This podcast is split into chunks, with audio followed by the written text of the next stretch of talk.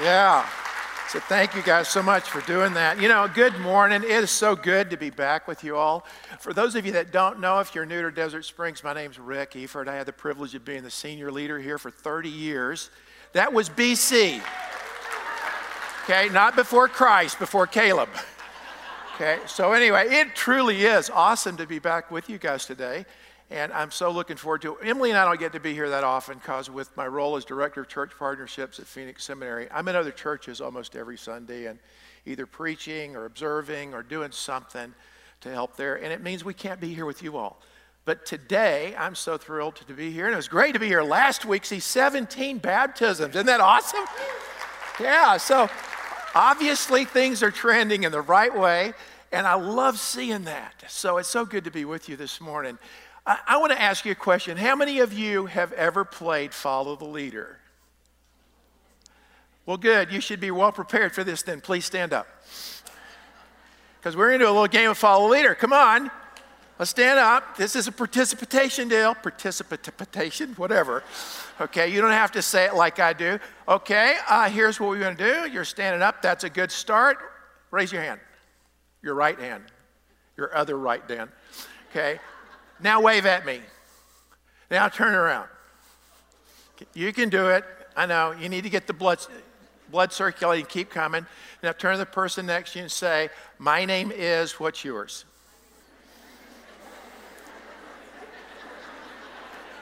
Okay, good enough. Great. Now, check this out. I want you to say, I'm glad you're here, but do it in Donald Duck. Do it. Okay. You guys can sit down. You're awesome. Give yourself a hand, all right? You know, follow the leader is like we would call it a children's game. If you look it up in the dictionary, you look it up in Wikipedia, wherever you want to look it up, that's what it'll oftentimes say. It's a children's game. And it's based in the innate instinct of a child to imitate what they've just heard or seen. Now, the difference between what I think we're going to talk about today, which is not just a children's game, but it's a way of life, when we talk about parenting or when we talk about leading someone else, it really is a game of follow the leader. But it's not a game, it's life. It's a core component, it's a best practice that we want to look into. But the difference between the children's game and the game of life, so to speak, of follow the leader is this. In the children's game, you want to get people to fail.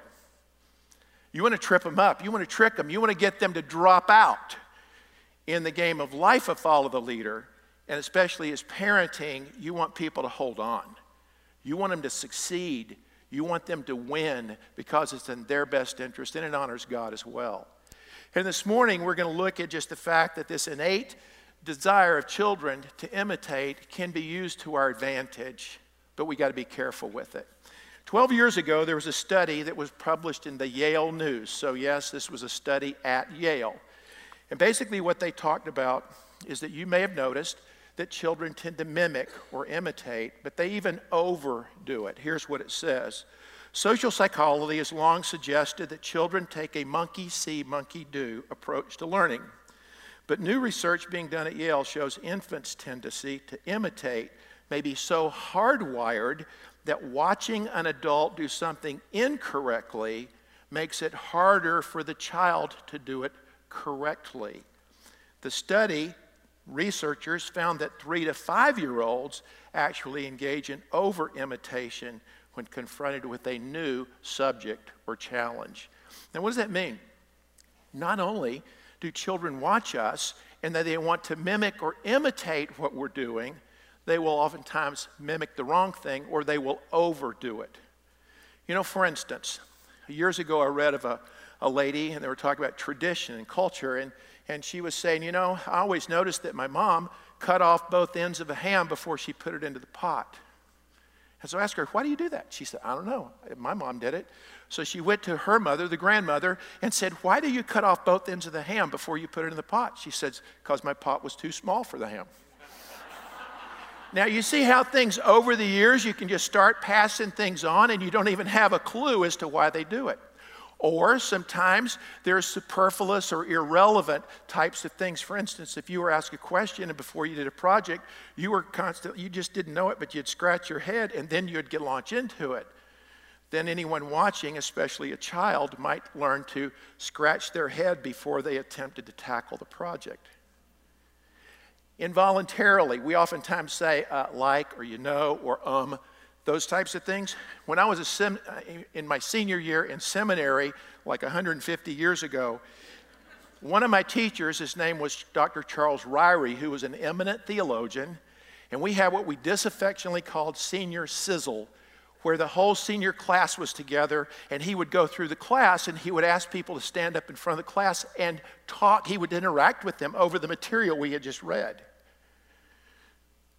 Came my turn stand up in front of the entire senior class at Dallas Seminary. Charles Ryrie, eminent theologian. I'm scared to death. Don't laugh, you would have been too. And I kept saying, I answered the question, but I kept saying, you know, you know, you know. And Dr. Ryrie said, Stop, stop right there, young man. I know the question is, do you? I didn't even know I was saying that. So these are the types of things that our kids can pick up on. That's what the study at Yale is talking about. And so we need to be careful with this. In the scriptures, we're going to see a similar type of thing. And this morning, I'm going to ask you to turn with me. We're still playing Follow the Leader. Turn with me in your Bible or on your digital device to Deuteronomy chapter 6. That's toward the first of the Bible, so you can look that up. Deuteronomy chapter 6, verses 1 through 7. Now, these are words that Moses wrote under the guidance of the Holy Spirit to the nation of Israel after they had come out from Egypt and before they went into what we would call the promised land. And so he's giving them directions on how to live once they get into the promised land and what they should be teaching to their children. And these are great statements. So I'm just going to read it. You can follow along or listen. Deuteronomy chapter 6, verses 1 through 7. Now, this is the commandment, the statutes, and the rules that the Lord your God commanded me to teach you, that you may do them in the land to which you are going over to possess it, that you may fear the Lord your God, you and your son and your son's son, by keeping his statutes and his commandments, which I command you. Keep them all the days of your life, and that your days may be long.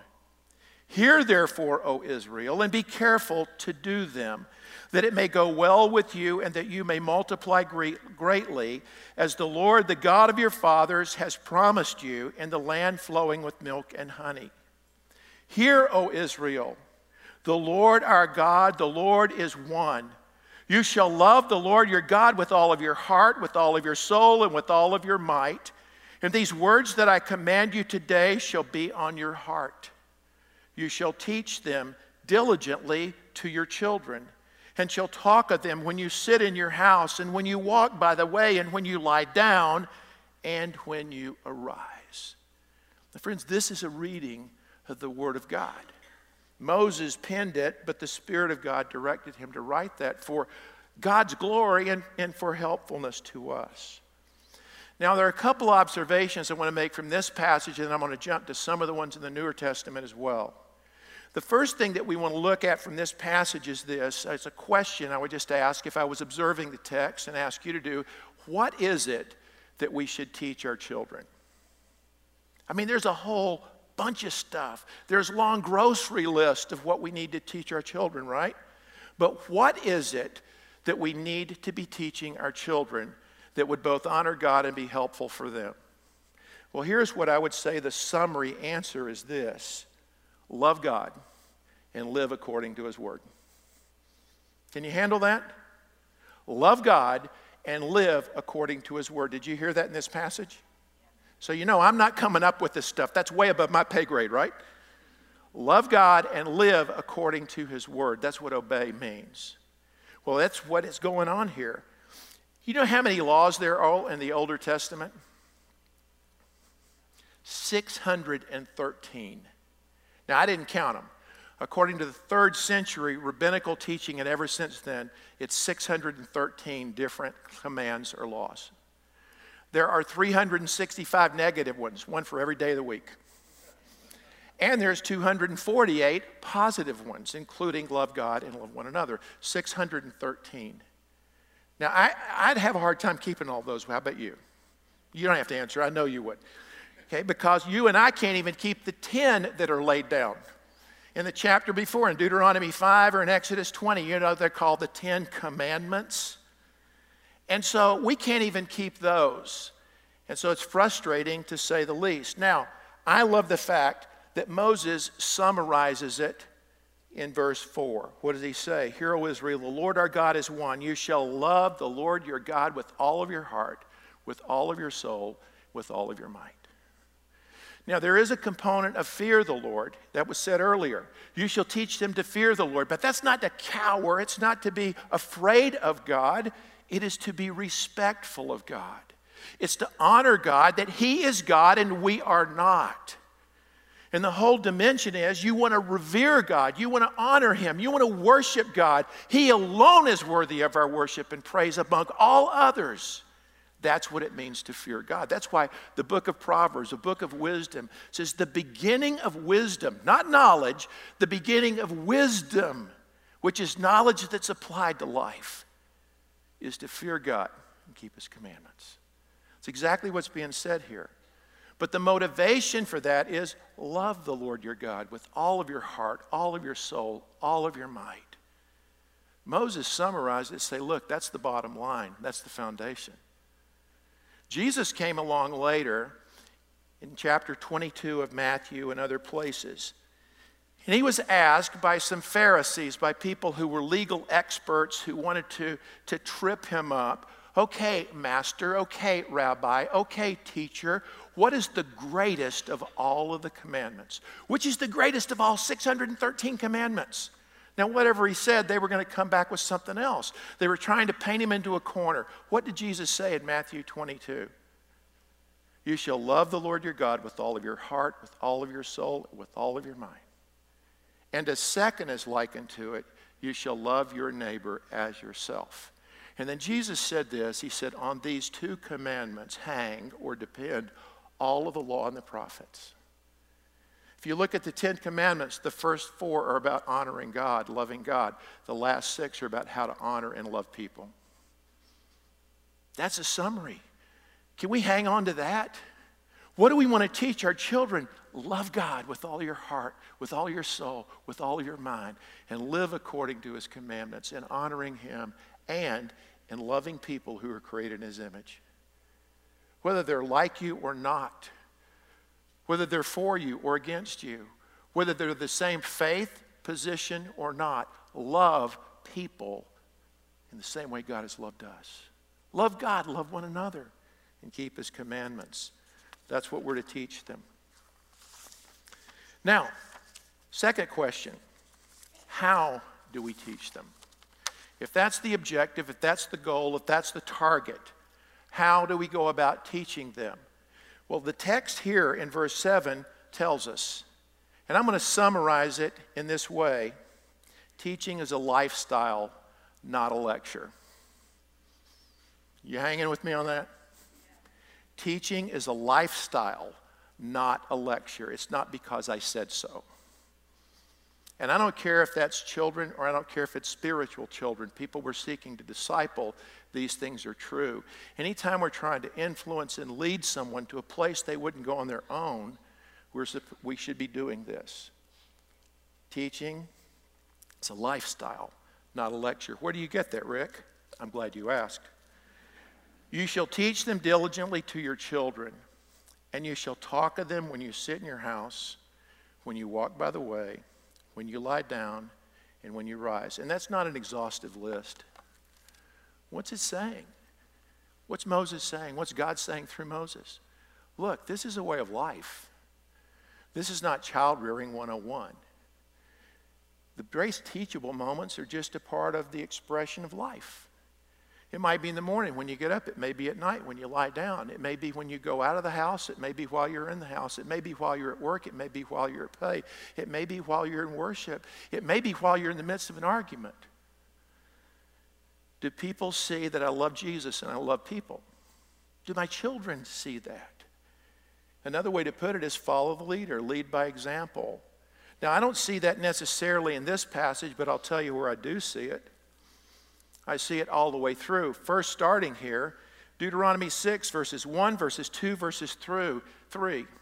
It says, Do, keep, do. Hear the commandments, do them. Hear the commandments, keep them.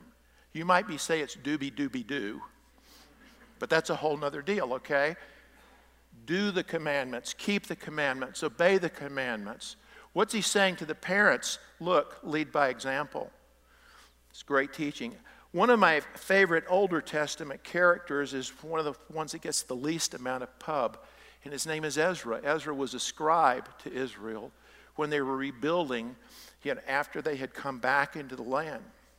And in chapter 7 of the book that bears his name, Ezra, it says, The good hand of God was upon Ezra. Why? Because he purposed in his heart to study the law of God, to practice its precepts, and to teach its truths to Israel. Do you get the picture? Study What's the next one? Practice, which means do. He wanted to look first to himself and say, Am I leading by example? And then he sought to teach its precepts to Israel. What does that have to do with us as parents? What does that have to do with us as spiritual mentors or as disciplers or whomever? We should study the law, we should practice its principles first, and then we should seek to teach others leading by example. It's not just by what we say. Remember, it's a lifestyle, not a lecture. The Apostle Paul, who wrote the majority of the books in the New Testament, by the way, this is a trick question. If anybody asks you who wrote the most of the New Testament, the answer is not Paul, it would be Luke. Because he wrote the most material in the New Testament, but Paul wrote the most books. Here are some of the things. And I'm giving you a lot of passages because I want you to see this as a common thread all the way through Scripture, not just an isolated proof text. You tracking with me? Paul says this several times in 1 Corinthians, but notably 1 Corinthians 11 imitate me as I imitate Christ. In other words, follow me as I follow Christ. The stuff I'm not doing, you can let go, but when I imitate Christ, you should be following me. He said to the Thessalonians, in the book that bears that name, in, in 1 Thessalonians chapter 1, he says, You have become imitators of us. So much so that you have become examples to all of the churches throughout the Mediterranean area. What a great commendation! You have imitated us as we imitate Christ, so much so that your life is exemplary and others are following your lead. They're following your example. You get the picture? It's a lifestyle, not a lecture. Follow the leader. Follow my example as I follow Christ. To Timothy, his young protege in the faith, in one of the pastoral epistles in 1 Timothy chapter 4, Paul's this is Timothy, don't let anybody look down on your youthfulness. But prove yourself to be an example to the flock. Pay close attention to your teaching and to your life for as such, you will preserve the salvation for both yourself and your hearers. Lead by example. That's a picture to Timothy. Peter, another one of the apostles, in 1 Peter chapter 5, verse 3, says this Elders shepherd the flock of God among you. Don't exercise like a, a ruler oversight over them don't force them, but prove to be examples to the flock. You know, I'm not here a lot on Sunday mornings, but one of the things that Caleb has asked me to do is he and I get together every couple of weeks and we talk about what's going on and just debrief and talk about stuff way beyond this church and about the church and about other types of things. I love that time with him. But he's also asked me to work with some of the emerging leaders in this church. And so one of the things we're doing now at 6:30 on Monday mornings is we're going through a book called They Smell Like Sheep. Now, now unless you might think, man, what are you teaching these people? They smell like sheep. It's not that sheep are stinky and smelly, and that's not it. The they are the pastors, the shepherds. Shepherds smell like sheep. Why? Because they're with sheep. They're in close proximity to the sheep. And that's one of the things that Lynn Anderson says in his book is about you need to lead first, be character. Here's what his statement is, and part of what we're looking in this book. He says this spiritual leaders in today's church equip out of the credibility of their lives demonstrating consistency between what they say and what they do. As the old poem puts it, I'd rather see a sermon than hear one any day. I'd rather someone walk with me rather than simply point the way. And that's critical. That sense of integrity, that sense of character, that sense of leading by example, a congruence between what I say and what I do. And that's a part of what we're trying to teach leaders here, but that's what we need to teach parents too. Our kids are amazing at picking up on hypocrisy. We just have to make sure that there's congruency, there's consistency. I love Andy Stanley for a lot of reasons. In one of his books called Next Generation Leader, he talks about this. And in his book, he's talking about, he said, this is something that had become a nightly routine in his family. It started several years ago when I would pray with Andrew, one of his sons, at bedtime.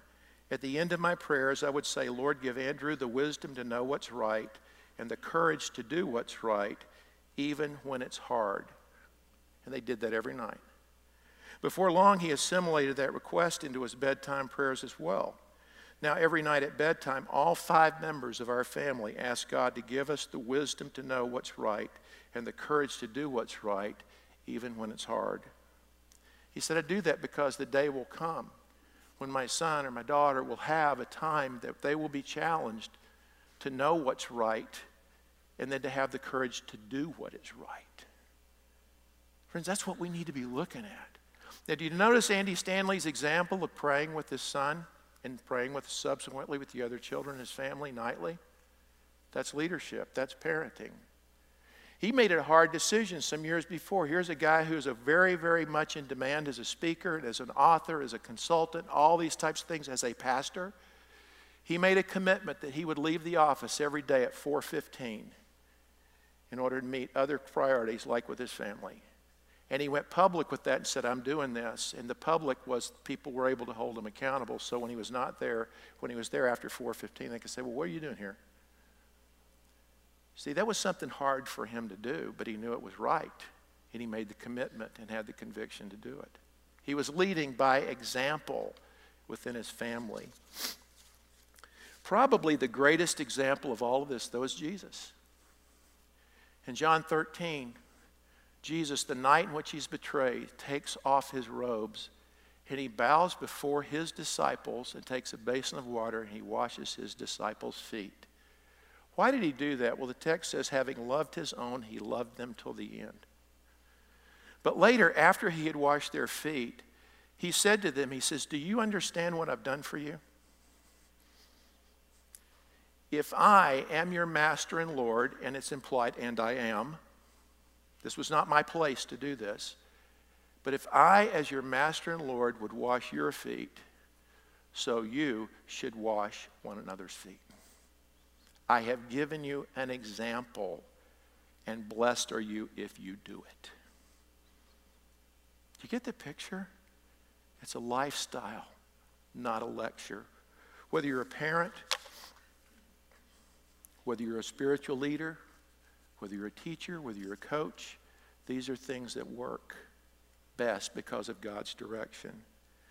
There's a blog by Dr. Susan Gelb, who's a psychologist and life coach, in an article called 10 Ways to Become the Parent Role Model Your Kids Need. And she says, Your job as a parent is to lead by example, modeling the kind of behavior you want the kids to adopt. And the first one of those 10 is be your best. And she says, When it comes to your kids, role modeling is everything. Your children pay close attention to everything you say and do, and they imitate your words and actions keep in mind how easily they are influenced. Be your best. If there's nothing else you take away from that, are you trying to lead your children? You're trying to lead those that are in your charge by lecture or by a lifestyle? Let's follow the leader. Okay, well, let's look at some ways that this might look. What about this love for God? Your children see you spending time reading God's Word. I don't just mean at church on Sunday, but during the week. Do your children, do your spiritual proteges see you taking time to pray? To pray for them, to pray with them, to pray about that test that's coming up, to pray about that thing that's bothering them, the prom, to, to pray about an athletic event, not to win, but for other things associated with it, to pray with where they are. Do you take the initiative, that's what leaders do, to pray with and for your children? And husbands for your spouse, and wives for your husband. That's loving God. Do they see that? Do they see it? What about in, involved in worship in church and engagement in church? I'm not just talking about legalistic, but what do they see in the frequency in which this is a part of our lives and the attitude with which we approach it? Do our kids see in us what the psalmist said? I was glad when they said to me, Let's go to the house of the Lord. Or do they see in us, Oh, good grief, we got to do that. I wish I could really be doing I wish I could be playing golf today. I wish I could be doing this. I got work I got to do. But we need to go to church. What do our kids see? What do they pick up from that? It's not just actions, it's attitudes. Giving. I'll be honest with you. We can teach and teach and teach about giving financially, but the most powerful influence in my life has been my mom and dad, who taught me from the time I was a small child and through the time I had a paper route the first dime of every dollar that you get belongs to the Lord. That's a starting point, that's a baseline. I've been through seminary, I've been through training, I've been through Crown, I've been through Dave Ramsey, I've been all that stuff, but there's no more powerful influence in my life, no more formative influence than the example and the teaching of my mom and dad. And it's still with us today. What about loving others, respectful comments? Where those in authority speak of whether we love, especially, and guys, I'm going to say this to you because I see so much of it. You want to be the spiritual leader in your house? How do you talk to your wife? Do you speak with her respect and honor? Do you speak with her in loving terms? And even when you disagree, can you disagree agreeably? Wives, the same thing back with you. Do you speak with terms of respect and honor and admiration and appreciation for your husband? One of the great things that happened when Emily and I first came to the valley is we stayed with a couple and They've been mentors to us ever since. They're about 10 years further down the road than we are. We stayed with them, and there was a plaque on their wall that struck because we were expecting our first child. And it said this The greatest gift that a man can give to his children is to love their mother.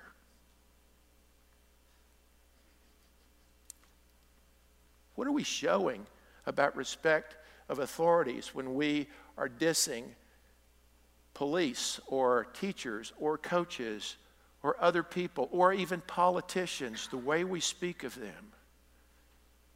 What are we communicating to our children? Do you want them to be respectful? Our language, are we careful with what we say?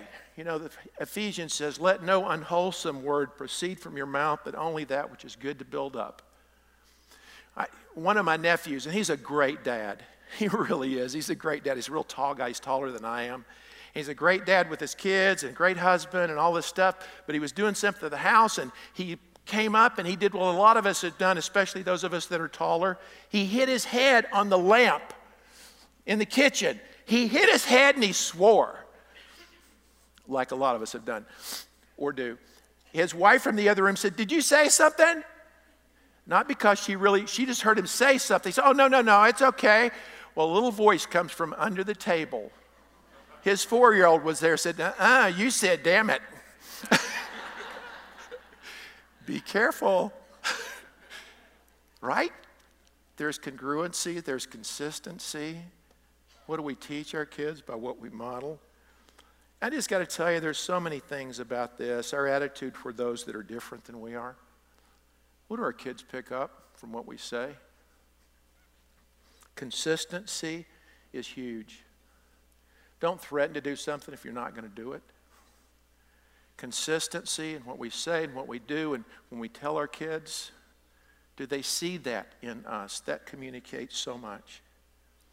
Honesty, humility, forgiveness. And I want to end with this one because it's so, none of us keeps this perfectly. There are no perfect parents, there are no perfect pastors, because there's no perfect people apart from Jesus.